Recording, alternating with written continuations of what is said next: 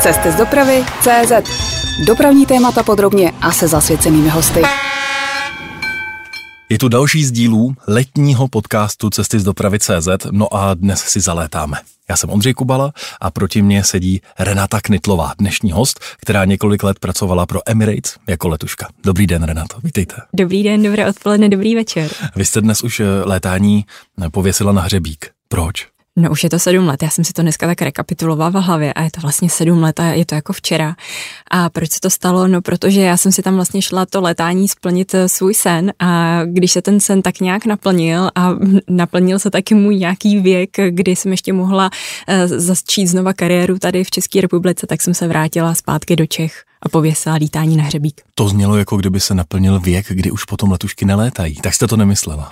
Ne, to ne, ale vlastně začít nějakou kariéru znova. Bylo mi třicet jedna, když jsem se vracela zpátky do Čech a chtěla jsem ještě, než, než se vdám, než budu mít děti, ještě nějakým způsobem chviličku budovat kariéru a něco, něco zažít v té pracovní stránce. No a je to tak, že když si člověk splní sen, ve vašem případě létat pro Emirates, že vlastně ten sen potom si odžijete a vlastně člověk chce nějaký další sen a něco dál a dál, že vás to žene pořád dál? Vy jste začal hned otázkou, kterou jsem si říkala, že nějakým způsobem shrneme třeba na, na konci. Já jsem moc ráda, že se to otevřel vlastně úplně na začátku, protože je to vlastně velké téma, které se nikdy vlastně v žádném podcastu nebo vůbec rozhovoru s letuškami, letuš, letušáky neprobíralo.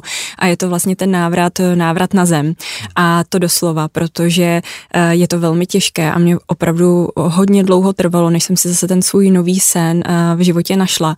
A co znám spoustu lidí, který vlastně odešlo z Emirates, řešíme to i na facebookových skupinách, mm-hmm. kde vlastně máme ex-Emirates crew, tak je tam spousta lidí, kteří vlastně jsou ztracený po tom, co dosednou na zem, co se vrátí zpátky z té v uvozovkách zlaté klece Dubaje do, do těch svých zemí a vlastně musí nastartovat svůj další život.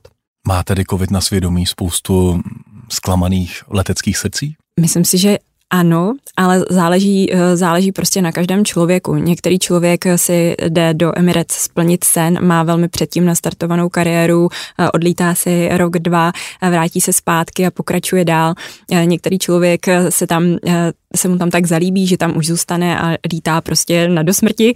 Některý člověk se tam zamiluje a zůstane tam kvůli partnerovi, myslím teda teď konkrétně v Dubaji.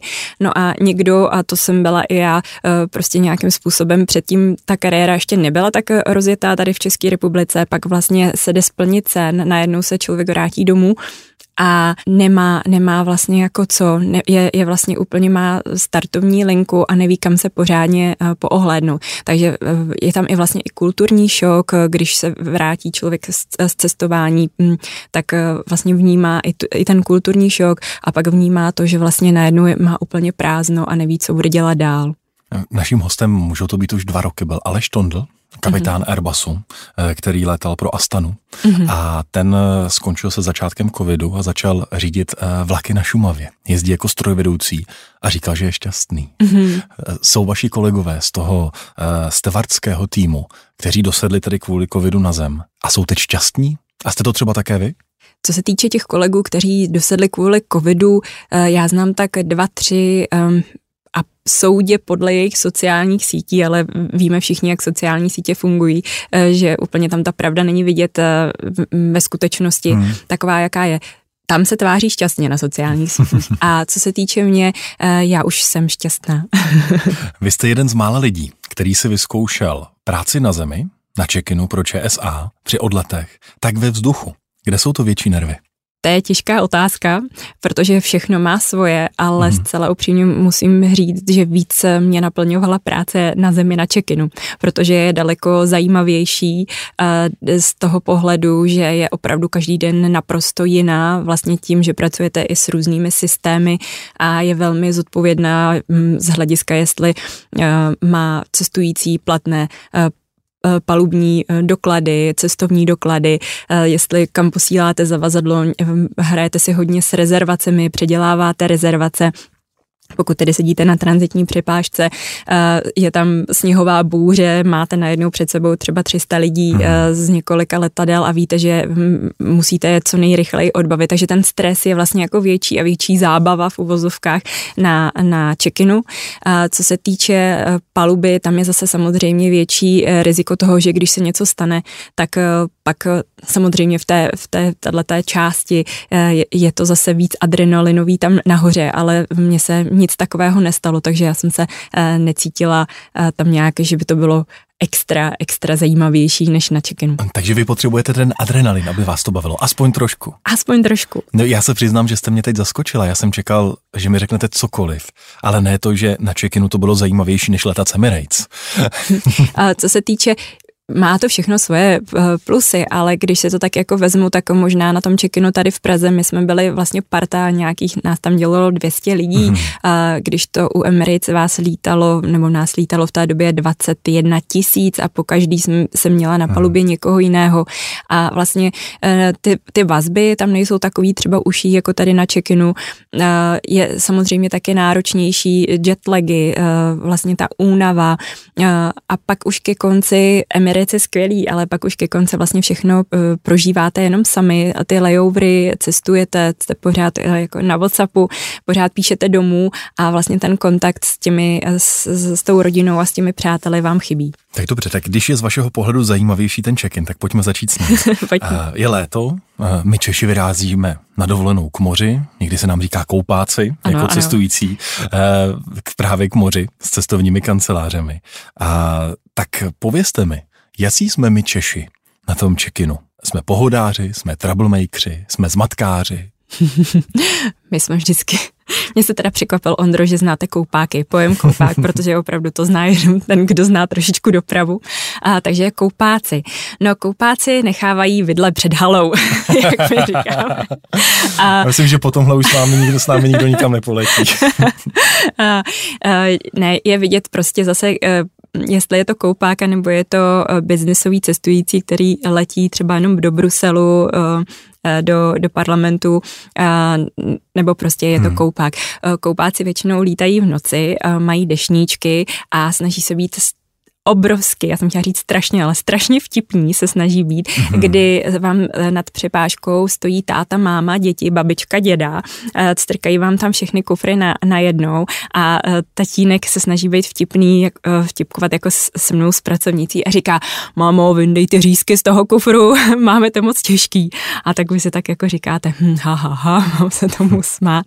Ale vlastně já jsem lety s koupákama měla nejradši, protože byly vlastně nejrychlejší. Opravdu koupáci čtou přepravní podmínky, takže mají zavazadla přesnou tu váhu, jsou připraveni přebalovat případně zavazadla, nebudou doplácet žádné do přeplatky, doplatky. Prostě tip-top na, na, na poslední kilo zváženo. Přesně tak a vlastně jsou rádi, že letí, takže ani nechtějí vědět, nezáležím tolik, kde sedí, samozřejmě okýnko chtějí, ale oni jsou tak jako natěšení, že, že odbavit letadlo prostě Smartwings nebo tehdy travel servisu, tak to bylo za chvilku hotovo.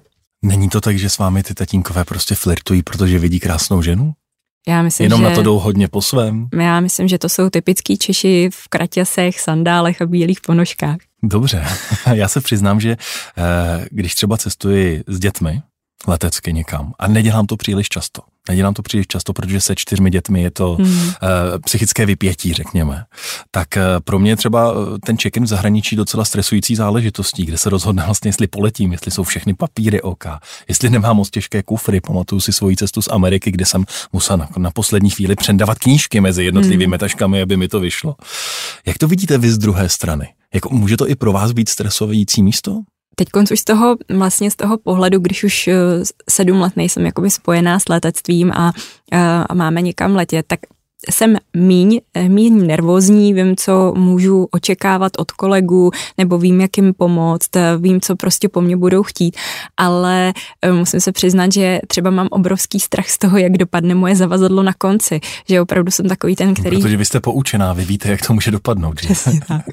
Takže já si sebou do palubního zavazadla beru vždycky kartáček, náhradní ponožky, kalhotky a tričko. Kdybyste zůstala na letišti o den déle?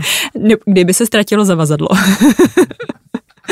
A ztrácí se zavazadla často? A, ztrácí. Asi záleží, kudy letím, že? A, já si myslím, že jo, ale občas se taky jako, m, pamatuju si moc jeden hezký příběh, kdy právě byla sněhová bouře a maminka s dítětem zůstávali tady v Praze na tranzitní přepážce a nechávali se jim v, v, v tom případě zavazadla dole v Třídírně. Mm-hmm. A my jsme potřebovali, maminka něco potřebovala pro miminko, um, lahvičku na pití nebo něco prostě hodně důležitýho. A tenkrát si pamatuju, že nám trvalo, než jsme našli její zavazadlo, asi dvě hodiny. A vím, že jsme si pořád volali mezi Třídírnou a tranzitní přepážkou a maminka byla trpělivá. A až po dvou hodinách v Praze jsme našli zavazadlo, tak jsem si říkala, pane bože, tam je fakt bordel. Ale uh, to byla asi jenom výjimka, protože samozřejmě byla ta výjimečná situace, kdy byl sníh na letišti a bylo uh, hodně uh, takových cestujících. No a může to být někdy stres pro toho člověka, který je na tom check-inu? Že prostě mu přijde troublemaker, je to nepříjemné? Vy už je poznáte. Už, už Jak poz... poznáte troublemakera, že se blíží? A on má takový pohled a mluví s vámi z vrchu, tak trošku jako arrogantně a vlastně vůbec se na vás nepodívá, je velmi takový striktní a vlastně myslím si, že s tím se člověk jako narodí a pak je vlastně profesionalita toho check-in agenta je, že když to zvládne tu situaci vyřešit a ten, ten troublemaker nebo ten cestující odejde spokojený a to ty stejný vlastně troublemakery jsme měli i na palubě u Emirates. To zní jako kdyby to byly většinou muži. Většinou ano a byly to i ženy v případě třeba letů do Ruska, to si pamatuju, že vždycky mm-hmm. to sklo vždycky z Karlových Varů přiváželi a pokračovali dál do, do Moskvy a tam vlastně je zajímavý, že na check-inu mluví za manželku manžel, ale manželka mu všechno říká, co má říct a opravdu tam byly ty manželky, ty troublemakeryně. Ano, a když budu cestující, tak v čem můžu být na check-inu troublemaker? Jako, čím vás můžu potrápit? Nechci dávat nikomu návod, jenom spíš by mě to zajímalo, jako co tak jako vlastně přezíravého nebo hrozného mám možnost při tom odbavení udělat. Nesedíte, ne, nebo nevybereme vám takové místo, jaké vy, jaké vy si přejete. To je takový na check-inu hodně častý problém. Nebo je nadváha zavazadel, máte dvě kila a přijde vám to úplně minimum, proč byste si je měl vyndávat ty dvě kila. To jsou takové jako nejčastější, nebo nesedí rodina dohromady, sedí třeba dva a dva, protože prostě to jinak nejde, tak v tom případě se udělá velký jako humbuk.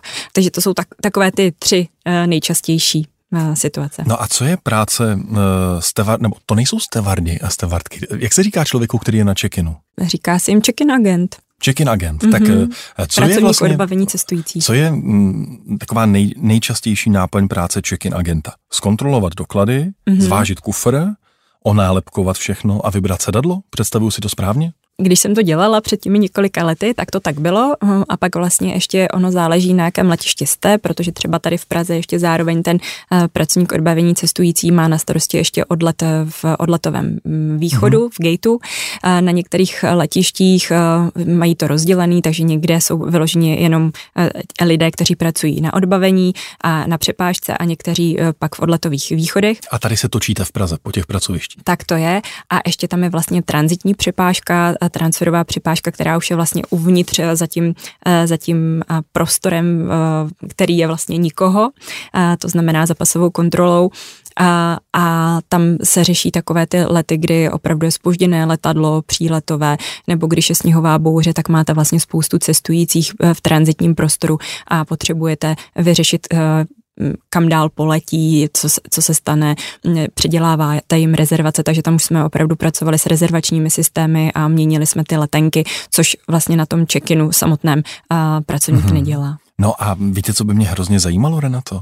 Já když jako způsobím ten humbuk, že chci sedět jinde, tak vy, vy máte možnost to vyřešit, nebo jakoby máte tu pravomoc to vyřešit? Nebo křičím na nesprávného člověka vlastně? Můžete, můžete na mě křičet a zase záleží. když jste slušný člověk se slušným přístupem, tak určitě uh, budu se co nejvíc snažit vám být vstřít, ale pokud začnete na mě arrogantně uh, mluvit, křičet, nadávat tak mi... Tak sedadlo nebude. Tak sedadlo nebude, prostě. Ano, taháte za další konec provazu v téhle situaci. Aha. A je ta váha zavazadla striktní, nebo mi může projít nějaké to půl kilo navíc? A nevím, hmm. jak to bylo, nebo jak je to teď. Za vás. Za, za nás, tam se měnily zrovna pravidla, protože tenkrát Č S A přecházelo z těch hezkých černých čísel do těch červených, takže jsme uh, se tam vymýšleli takový uh, pravidla, jak co nejvíc získat uh, penízků navíc, takže uh, se zavádělo striktně, bylo kilo navíc, t, musíte, poslali jsme cestujícího na pokladnu a musel zaplatit a to pro nás bylo velmi, velmi nepříjemný, protože jsme prostě nechápali, proč musí za, je, za kilo nadváhy platit. Uh, takže tam jsme třeba někdy zavírali oči, ale hodně se to tam hlídalo, takže je to vlastně doba, na kterou asi nikdo z nás, kdo v té době pracoval, nevzpomíná moc rád. Byla to docela taková jako buzerace, jsme měli pocit. Já si z toho našeho dnešního povídání odnáším, že vždycky je dobré být slušný mezi lidmi, mm-hmm. ale obzvlášť tedy je dobré být i slušný na check-inu, protože potom třeba řada věcí může jít z nás. Přesně tak. Říká Renata Knittelová. Posloucháte interview Cesty z dopravy tečka cé zet. Renato, když vás bavil, tak ten check-in. Proč jste tedy odešla létat? Já jsem to vlastně dělala uh, při škole, kdy jsem studovala uh, vysokou školu. To byla brigáda. To byla brigáda. Já jsem tam dělala vlastně na dohodu o pracovní činnosti uh, v létě vždycky trošku víc hodin. A byl to takový nějaký jako názor, že, že když skončím, uh, skončím vejšku, tak bych měla jít někam do managementu, do kanceláře, dělat něco uh, ne tak mladého a ne mm-hmm. tak jako um, báječného. A tak jsem se uh, rozhodla, že budu teda, uh, že půjdu teda tím krokem uh, do, do kanceláře. A možná to byla chyba, uh, nevím, každopádně mě to stejně zpátky za pár let dovedlo uh, k uh, létání, protože někde ten sen, že se stanu letuškou, tam pořád uh, byl.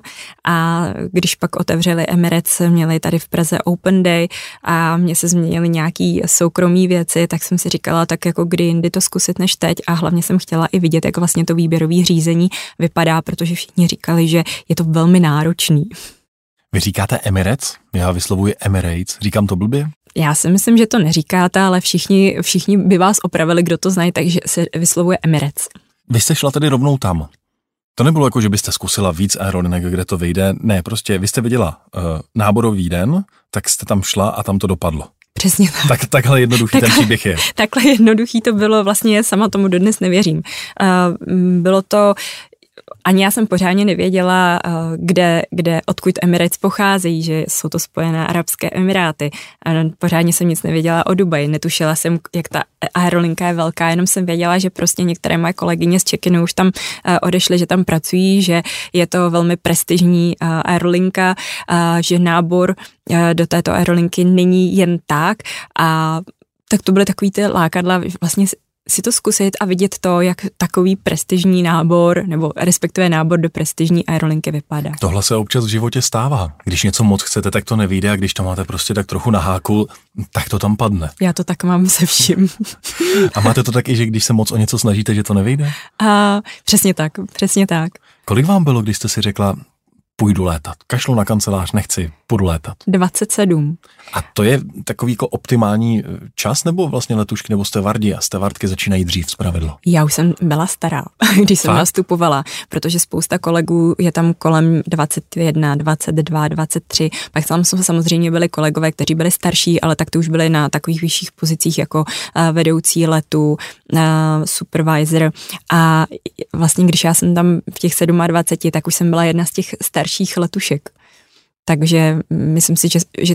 A ještě se možná vrátím, já jsem se nechtěla úplně jako vykašlat na kancelář, já jsem v té době měla i skvělou, skvělou práci se skvělýma kolegy a vlastně všechno to tak jako přišlo, opravdu jako to zapadlo do sebe a já jsem se asi dva měsíce, než jsem měla dát finální ano do Emirates, tak jsem se rozhodovala, jestli, jestli to tady mám v Čechách zahodit, tu nějakou tu kariéru, anebo prostě uh, jít lítat.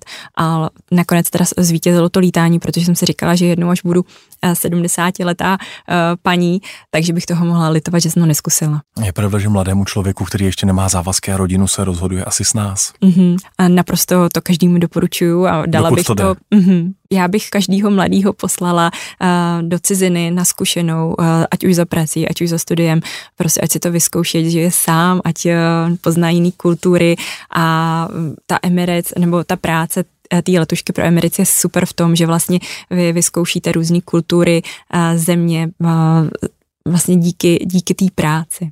A řekněte mi, proč vlastně měli Emirates v ten okamžik zájem o kolegy ze střední Evropy a z Česka? Uh, oni tak všeobecně, když se díváte, uh, po jakých zemích pokukují, mm-hmm. tak, uh, tak uh, je to, je to celý svět. Uh, měli tam vlnu, kdy hodně nabírali lidi z Filipín, je tam hodně kolegů z Filipín, hodně Indů, hodně ze Sri Lanky, to byla ta doba, kdy Emirates vlastně začínalo. No a pak, uh, pak vlastně nabírají hodně v Čechách, uh, Čechy, Slovensko, uh, Srb, Srbsko, Polsko, je tam hodně těchto těch uh, lidí z těch zemí a já musím teda říct, a na to jsem velmi, jsem na nás hrdá, my jsme velmi pracovití a velmi ctižádostiví, velmi skromní a, a jsme velmi týmoví. To znamená, že Emirates to vědí? Myslím si, že ano. Proto chtějí Čechy. Hmm. A čím se to stalo, že si vás vybrali? Brali každého, nebo, nebo to, to je velmi úzké? Je, my vlastně nikdo, když jsme se pak bavili různě tak na, na letech s kolegy, tak jsme vlastně nikdo nepochopili moc, proč, proč jsme byli vybráni právě my, protože na takovém open day je třeba sto padesát až dvě stě lidí a ve výsledku do toho finálního pohovoru vás jde dvanáct. Takže vy opravdu jdete asi třemi, třemi koly, třemi síty. A, ale na čem jsme se shodli, tak vlastně všichni z nás jsme měli nějakou osobnost, která byla velmi vlastně přátelská, velmi taková jako jiskra v očích, nebo jak to říct, že prostě cítíte z toho člověka, že je něčím výjimečný, že má výjimečnou osobnost a že je to člověk, který má skvělý přístup v chování vůči druhým lidem. Když vám řekli, že si vás vybrali, co nastalo u vás v hlavě? Absolutní tma černo. A na ten moment si budu do konce života pamatovat, říká se mu, oni vám vlastně zavolají, je to golden call, zlatý Aha. hovor a vy vidíte vlastně předvolbu plus devět set sedmdesát jedna. A už tušíte. A už tušíte, já teď mám úplně ještě husí kůži znova a vlastně tam se ozve Indka s s typickou angličtinou pro Indy a, a něco jako začne říkat Renata, byla jste vybrána, něco takového. A pak už je tma. A pak už je tma a říká vám nějaký instrukce, že se máte přihlásit na, na portál do počítače, že tam najdete všechny informace a teď vám jako jde obrovský, jako obrovská záplava radosti a štěstí, že tyjo, to je, to je neuvěřitelný. Vzpomínáte si ještě, kde vás ten hovor zastihl tehdy? Bylo, na to se nezapomíná většinou. Nezapomíná, bylo to v kanceláři v Albertu, já jsem pracovala pro Albert, hypermarkety, supermarkety a byla jsem tam v kanceláři v takový buce a oni byli slyšet stěny do vedlejší místnosti, takže já jsem musela to nadšení v sobě strašně jako držet a vlastně jsem, ano, děkuju, děkuju a, a ve skutečnosti uvnitř mě jsem obrovsky křičela štěstím. Takže počítám, že jste dala výpověď v Albertu. Mm, bohužel, ale a... kolegové byli skvělí, podpořili mě a dodnes mě podporují a bylo krásný vidět, že, že, že chtějí, abych si splnila ten svůj sen. No a teď mi řekněte, co nastane potom. Tak chápu, že radost odezní, výpověď z Albertu je na stole mm. a vy odlétáte v ten okamžik do Dubaje někam trénovat? Tohle nastalo v září a za další, já jsem odlétala v lednu dva tisíce třináct, takže vlastně v září dva tisíce dvanáct jsem dala výpověď nebo oznámila, že budu dávat výpověď. A pak vlastně vy dostanete takový checklist, který si musíte odklikat, hmm. co všechno je potřeba splnit. A hlavně se to týkalo oběhnutí nějakých dokumentů, překlad do angličtiny a hlavně očkování, protože v té době jsem musela mít asi osm nebo devět očkování, což se dalo hezky rozložit na ty tři měsíce, takže já jsem se hezky odočkovala. No a pak vlastně, myslím, že desátého ledna nebo tak nějak dva tisíce třináct jsem odlétala směr Dubaj. Co vám na to řekli doma?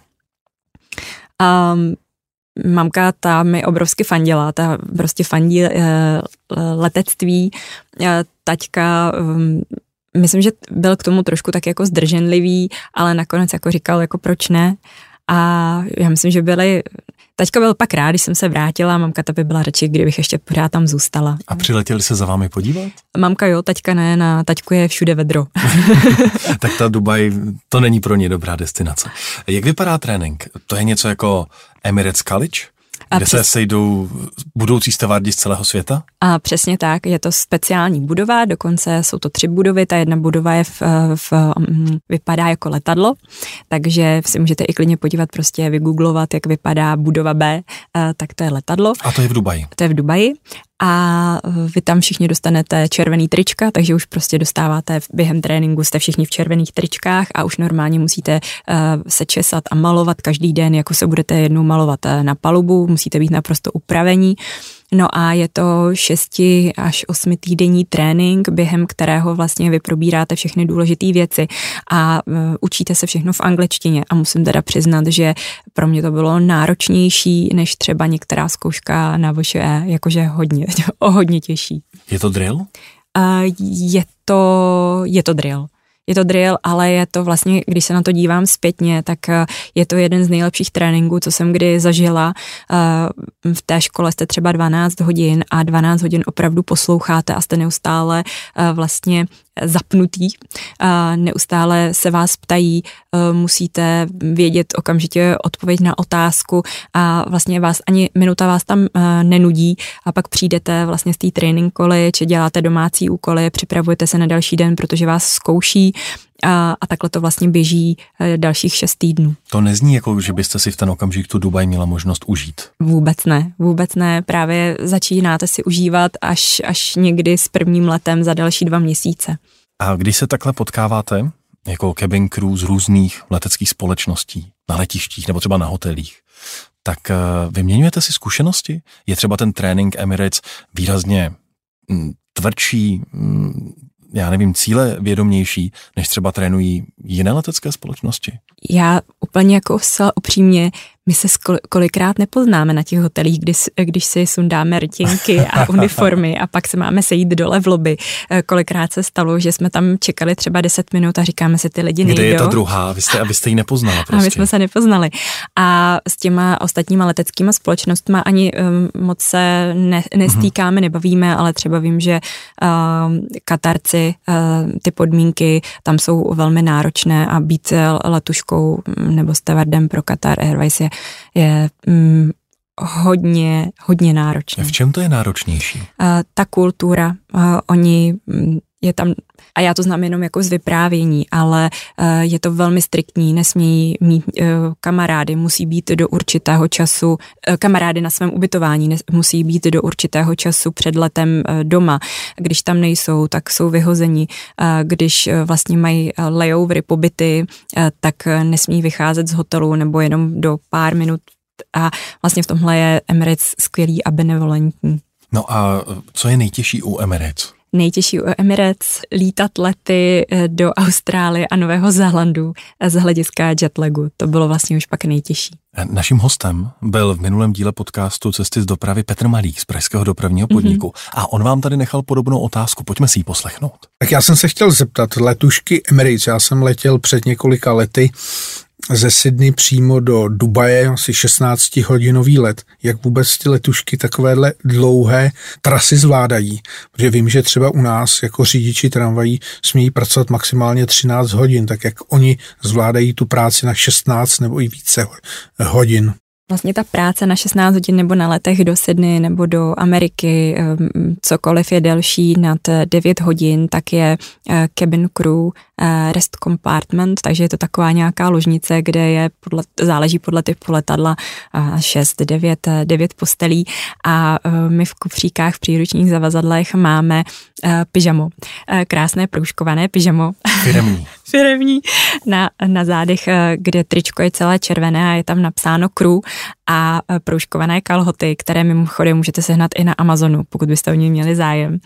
A vlastně rozdělí se, rozdělí se ta posádka na tři skupiny a podle délky letu se udělá pauza, takže někdy na těchto těch dlouhých letech, třeba do Sydney, spíme tři hodiny. A opravdu to někdo, někdo spí, někdo kouká na, na na obrazovky, na film, někdo si poslouchá hudbu a já jsem většinou lehla, spala, za tři hodiny jsem se probudila, učesala, nasadila zase červenou rtěnku a pokračovali jsme dál práci. Umíte spát na povel? Myslím si, že ano.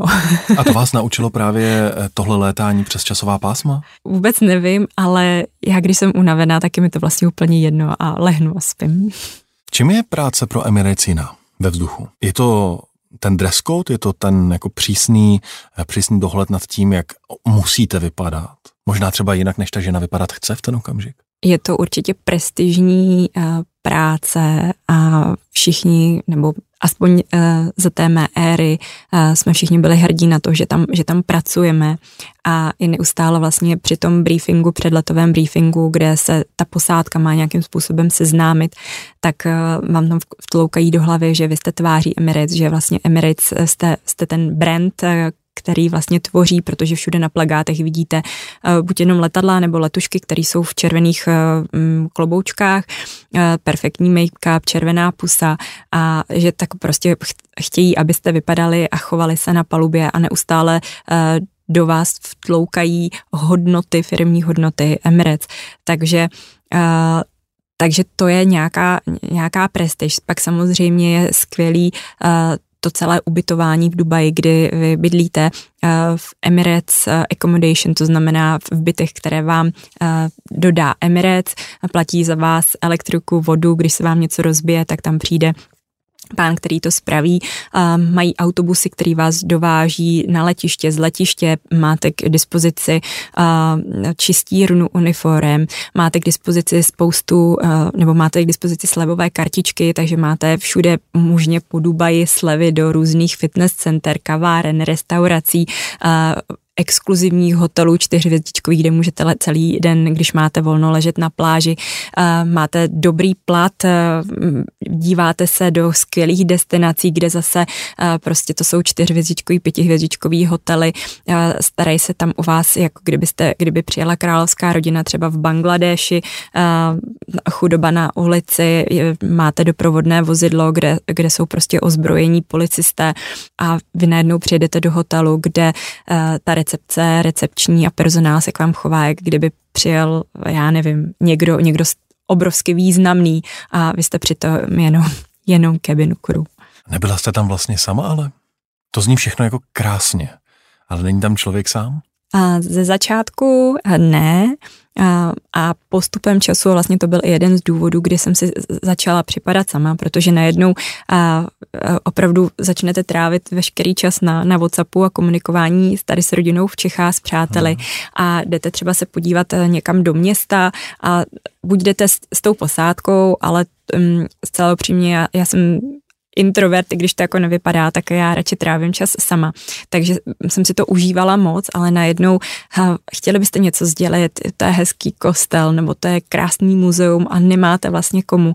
A e, začalo mě to hodně vadit. Stává se to lidem, e, že vlastně se tam sletí z celého světa, teď jsou zahrnuti e, tím skvělým tréninkem, tím vlastně luxusem, tím nádherným přístupem, ale jsou na to sami. Stává. Stává a hodně, hodně lidem, každý to, každý to prostě s tím nakládá svým způsobem. Někdo to tam propaří a paří pořád a neustále a utratí veškerý, veškerý plat za to.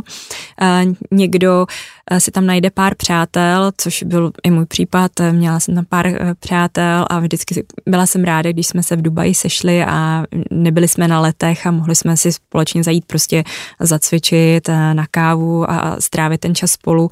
No ale pak jsem samozřejmě, když, když tam nikdo není, tak, tak jste sám a vlastně sám jste neustále pak i na hotelu v té dané destinaci, takže já jsem pak neustále čekala jako na, na odlet někam, na odlet z, z Dubaje, na odlet do Dubaje. Ono je to obrovské množství posádek, mm-hmm. co mají Emirates. Jsou tam nějaké jakoby týmy, které lítají spolu, anebo prostě pokaždé přijdete do letadla, je tam jako někdo úplně jiný a, a přiletíte někde jindy, takže vlastně ty přátelství nejde ani vytvářet moc. Hmm. Uh, Těch dvacet jedna tisíc lidí bylo rozděleno do nějakých sedmi skupin a vy, když se vlastně vytváří um, roster, to znamená plán na další, na další měsíc letový, tak um, máte tam různý priority, protože si, vy si můžete žádat o lety, um, máte různý priority právě, jak si můžete žádat o ty lety, uh, takže to je výhoda být v té nějaké skupině, ale většinou na těch letech jsou opravdu lidi různě a můžete si pak třeba zažádat, že chcete letět s kamarádkou, takže si vyměníte lety a občas se to stane úplnou náhodou, že letíte s někým, s kým jste někdy letěli, ale z devadesát pět procent bych řekla, po každý lítáte s někým jiným. No a na tohle jsem se chtěl zeptat, můžete si třeba vybrat destinaci nebo zažádat si o to, že byste raději létala tam a ne tam, nebo o tom se prostě nediskutuje? Můžete si zažádat právě každý měsíc, vždycky dáváte jako priority do toho, jak chcete, aby ten další měsíc ten roster vypadal a podle toho, v jaký jste skupině a zrovna ten měsíc ta skupina má tu prioritu, tak vám ty vaše požadavky splní nebo ne. Ale každý měsíc to zkoušíte a buď to vyjde, nebo to nevyjde. A nebo je taky dobrý, dobrý trik, když třeba nechcete lítat dálkový lety, tak pro lety do U S A potřebujete mít víza do U S A, tak třeba vím, že lidi, kteří tam nechtějí lítat, tak si je nezařídí nebo neobnoví a pak jim teda dávají všechny možný lety, kromě U S A letů. Kam vy jste nejraději letala? Co byly preferované destinace z Dubaje, Renáty Knittelové? Ze začátku to byla Austrálie a Nový Zéland, Singapur, Bangkok a měla jsem to tam moc ráda, jenže pak jsem zjistila, že mi to opravdu nedělá dobře fyzicky, že vlastně mě ty, ty jetlagy. jetlagově, že mě to úplně vlastně odrovná a uh, i po návratu mi to trvá deset dní, než zase dám jako nějakým způsobem dohromady, ale přitom už musíte znova lítat. A tak jsem začala hodně žádat o lety právě do U S A, ty jsem měla moc ráda, je to jednak dlouhý let, takže si během krátké chvíle nalítáte ty potřebné letové hodiny a měla jsem ráda lety po Evropě, protože v Evropě je krásně, je tady spousta kultur a taky bylo určitě úžasný Cape Town v Jižního Africe. Vy jste byla v té posádce, jestli se nepletu, která do Prahy poprvé přiletěla s A tři sta osmdesát. Mm-hmm, mm-hmm. Je to pravda? Ano, je to pravda. Byla to velká sláva na Ruzyni. Byla to velká sláva na Ruzyni, byla to velká sláva v letadle, byla to velká sláva mezi posádkou a, a dodnes já to považuji vlastně za vrchol svojí letecké kariéry. A přišli se na vás na Ruzyni podívat rodiče? Přišli, přišli, měla jsem tam fanoušky. A když jste říkala, že tyhle destinace byly super, které jste vyjmenovala a které byly ty, kam jste opravdu nechtěla?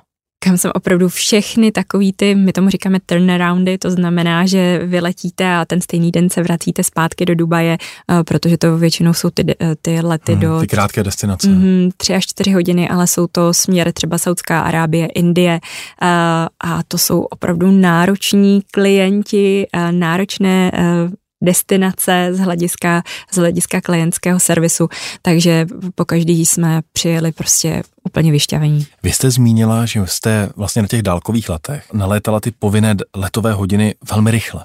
Znamená to, že když mám hodně dálkových letů, tak potom mám víc osobního volna v Dubaji? Dalo by se to tak říct.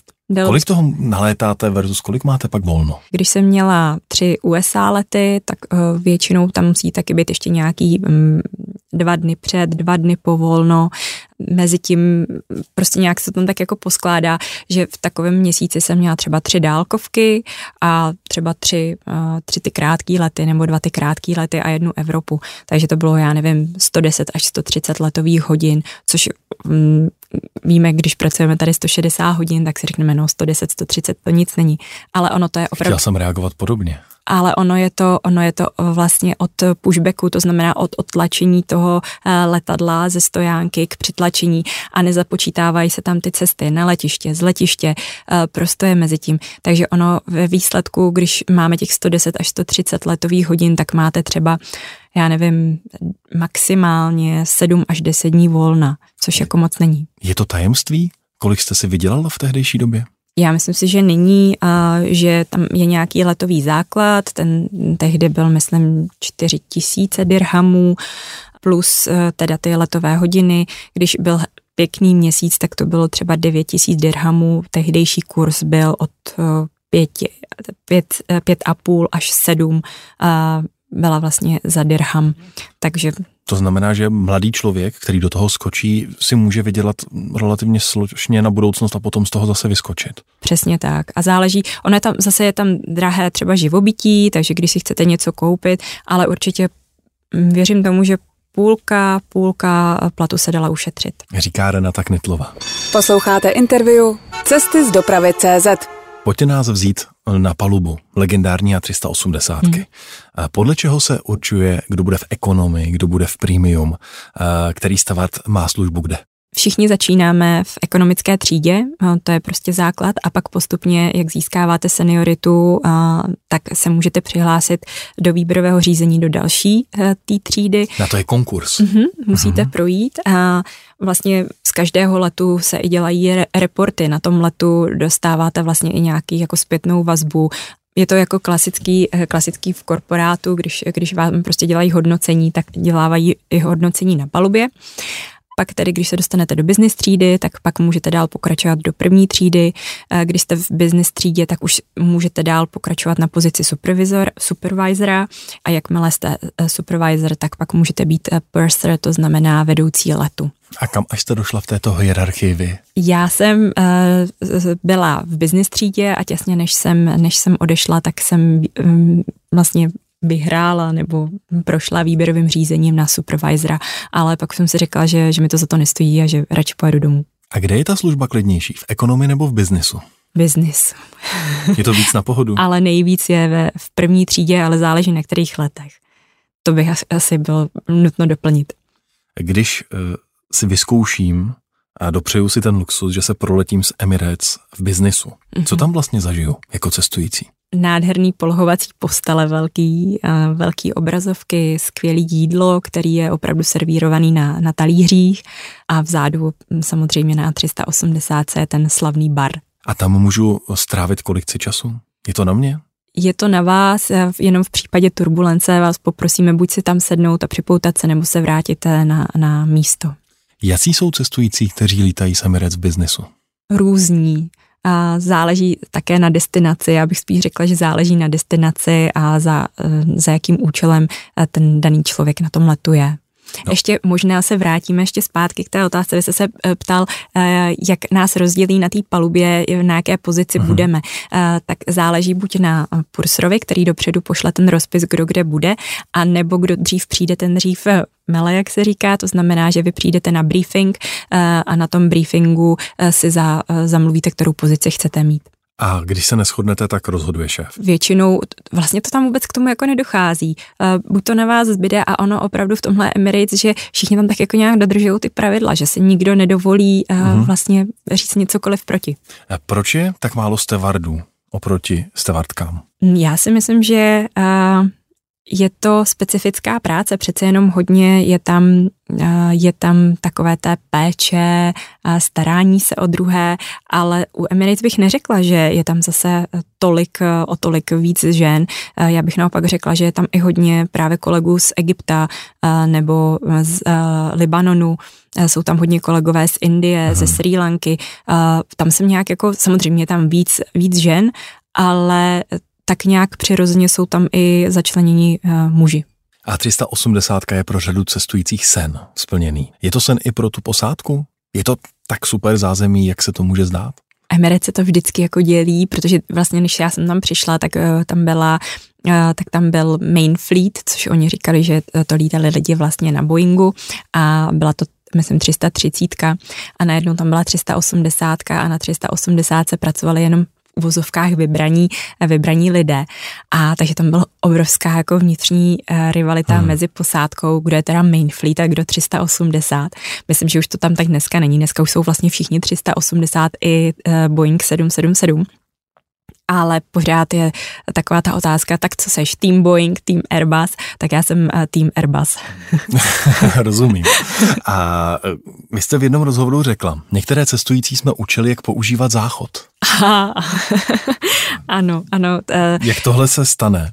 Je to přesně na těch letech třeba Bangladéš, Pakistán, to jsou lidi, kteří uh, vlastně cestují třeba do Saudské Arábie nebo do některých zemí uh, tady Blízkého východu, kde uh, budou pracovat na stavbách. Uh, jsou to lidi, kteří třeba uh, odlétají od své rodiny uh, na tři, čtyři roky, um, budou vydělávat peníze pro svou rodinu, posílat je, ale vlastně budou velmi dřít. A takový lidé vlastně poprvé v životě se dostávají do, do civilizace a pak pro ně může být splachovací záchod, vlastně nevědí, jak, jak ho mají používat a jsou vděční, když jim cokoliv ukážete, když jim cokoliv dáte, a což vlastně u Emirates jsou takové miniatury alkoholu, takže různé flaštičky jako s alkoholem, když jim dáte, když jim dáte Coca-Colu, oni jsou obrovsky vděční. To si vlastně člověk možná ani nedokáže představit. A nedokáže, já si dodnes... A vůbec to nedokážeme vlastně si představit, jako v jakých podmínkách tady nádherný ve střední Evropě žijeme. Vůbec vlastně spoustu věcí oceníte až tam, jak moc dobře se máme my tady. Velké téma je alkohol. Mm-hmm. Dokáže někdy potrápit posádku letadla? Dokáže, dokáže, dokáže i na check-inu, tam je taky hodně vlastně... Už tam to začíná. Ano, už tam to začíná a tam jsou, tam ještě se s tím naštěstí dá něco jako dělat, že zavoláte třeba policii, která to vyřeší za vás, ale v té, vlastně na té palubě taky tam máme takový diagram, jmenuje se to čtyři D a vlastně je to zkrátka čtyř slov a, a jak vlastně nakládat s člověkem, který se začíná opíjet, takže... Vím, naučte mě to, jsem zvědavý. No, já si nemůžu za boha vždycky vzpomenout na, tu, na, na, to, na to jedno písmenko, ale tak nějak jako vám popíšu, když už začínáte být uh, opilí, tak vlastně my nezač, ne, začneme jako nedolívat to úplně plně toho panáka, takže vám snížíme ten, ten, přísun. ten přísun. Dobře. Protože vlastně člověk opilý si toho vůbec nevšimne, že už tam jako nemá tolik mm-hmm. alkoholu. To je strašně nefér tohle. Pak vám ho úplně zaškrtneme.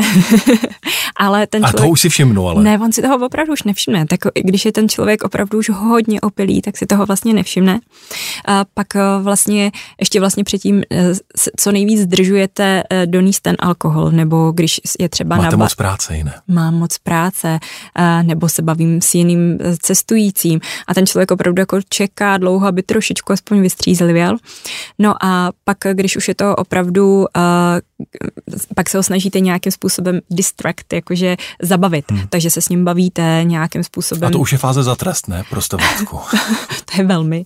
A pak, když už to nejde, tak, tak vlastně odmítnete plně a tam už kolikrát může nastat i ta fáze, kdy ten člověk začne být hodně agresivní a může tam dojít k takovému, k takové situaci, kdy jsou na palubě i pouta a je může dojít k tomu, že ten člověk je spoután, posazen na sedačku a zbytek letu kontrolován posádkou, aby nikomu nic neudělal, což se nám stalo. Je tam někdo, kdo vám pomůže v téhle situaci? Protože předpokládám, že e, tři drobné letušky tohle asi neřeší sami, že by poutali opilého cestujícího. My jsme na to měli taky trénink, takže vlastně umíme, já už dneska neumím, ale uměli jsme v té době e, s takovým cestujícím přesně zakročit. Přesně jsou to tři drobné stevardky, úplně v pohodě by takového cestujícího měli zvládnout a pak samozřejmě je lepší, když je tam nějaký muž na té palubě, takže v tomto případě jsme velmi uvítali, když tam byl právě ten mužský e, cabin crew. Stává se to často, že lidé přeberou v baru, v biznesu?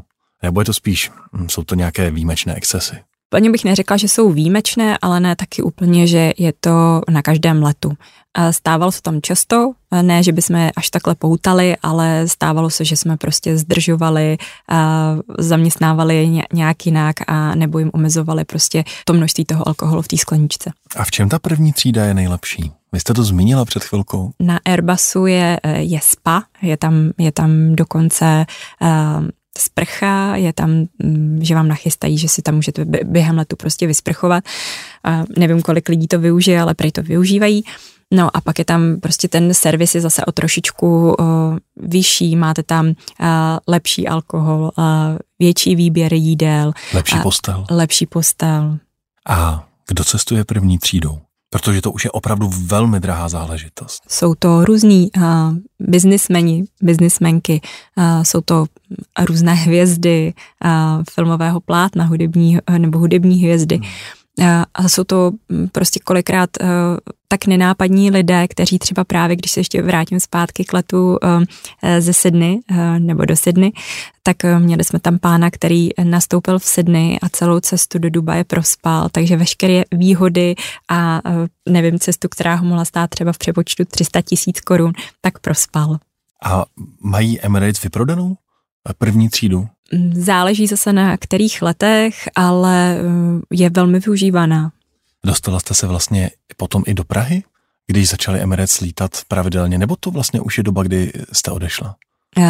Lítala jsem, my jsme lítali jsem vlastně do Prahy na Boeingu, takže jsem lítala velmi často, pak na Airbusu už jsem pak brzo odešla, to je pravda, ale na Boeingu jsem lítala tak dvakrát měsíčně Prahu. A preferuje to ten zaměstnavatel, že když jste Češka, že vás dá právě na lety do Česka, aby tam byl nějaký native speaker? A většinou to tak chtějí, že na, na těch letech je většinou jeden až dva, jak říkáte, native speakery. A jsou cestující pav z toho, že letuška Emirates s nimi mluví česky?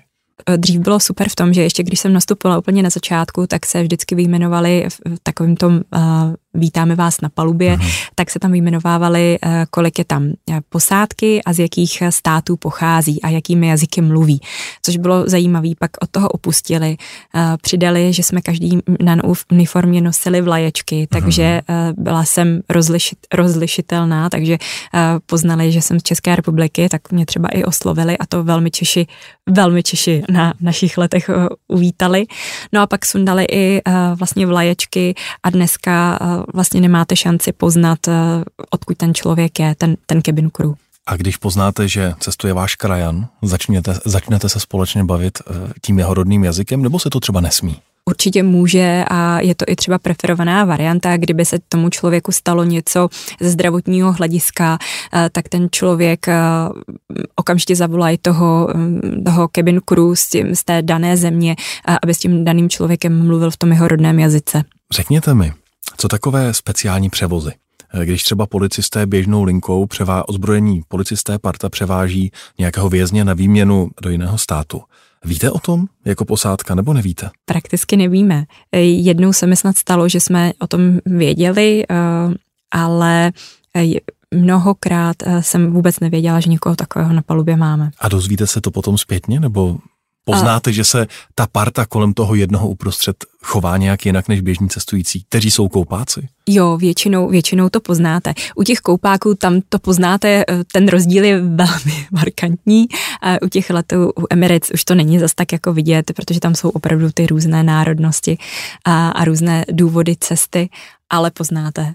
Tleskají jenom Češi při přistání, když jsme u těch koupáků? Já myslím si, že ne. Myslím si, že i, že i párkrát na letech do Prahy uh, Češi tleskají. A vysvětlete mi, proč Češi tleskají, když se přistane? Já vůbec netuším.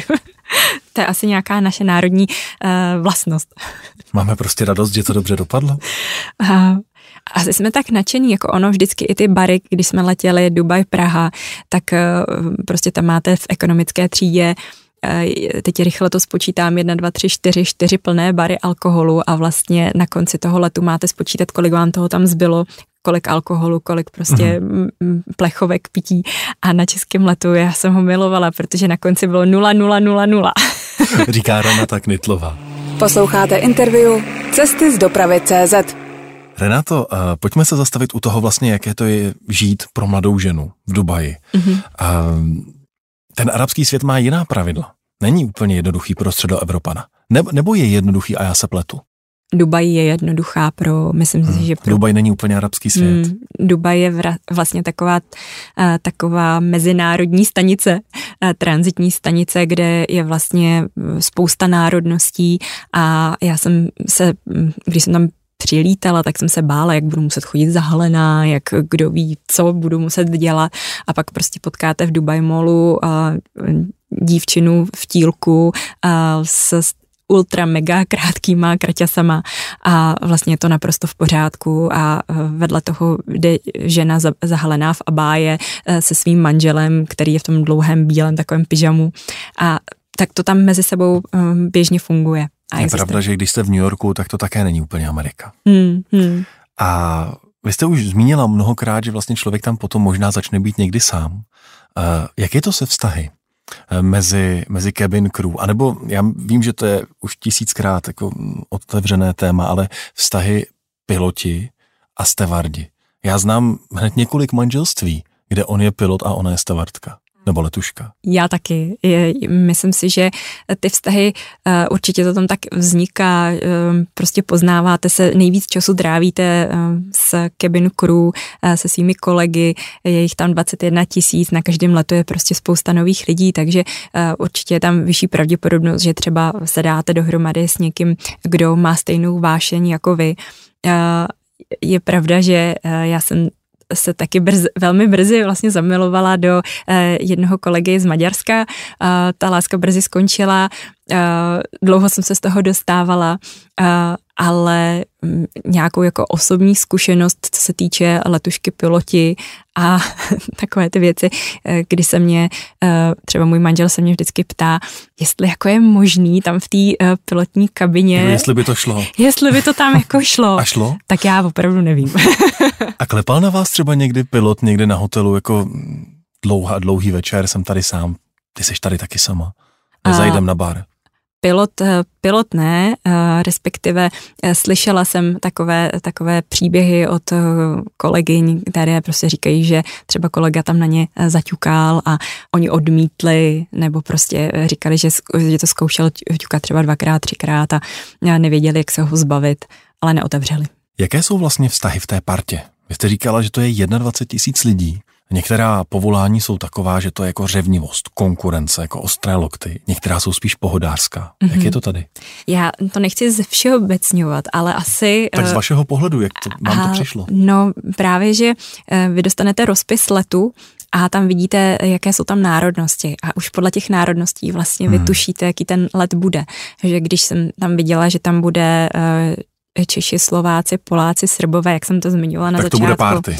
Tak to bude jako velmi odsýpat a bude to velmi pohodový a bude to, nikdo se nebude nikde zašívat na záchodech mm-hmm. a prostě bude to skvělá, skvělej servis. Pak prostě vidíte, že tam jsou uh, jižanské národy a víte, že to asi úplně nebude ono. Maňána. Maňána, mhm, přesně tak. A nebo jsou tam třeba zase pak, když vidíte Indy, tak u Indů uh, si nemůžete být jistí. Někteří jsou obrovsky v pohodě, většinou z jižní Indie a ze severní Indie to jsou takový velmi ctižádostiví, ambiciozní, kteří vám to dokážou ten let jako hodně osolit a jsou velmi striktní, pokud jsou uh, ve funkci pursra letu. To znamená, že po vás jdou. Přesně tak. A existuje nějaký systém sankcí? Vy jste to líčila, vy jste vyprávěla, co všechno dostanete, jak máte ten byt, jak je to všechno krásné. Je tam nějaká i ta odvrácená strana, je tam to B, že když nedělám to, co mám, tak mám trable? Je to tak, vlastně určitě pro každýho je dostat absenci, to, ta největší noční můra, to znamená přijít pozdě na let, to, to je ta první věc.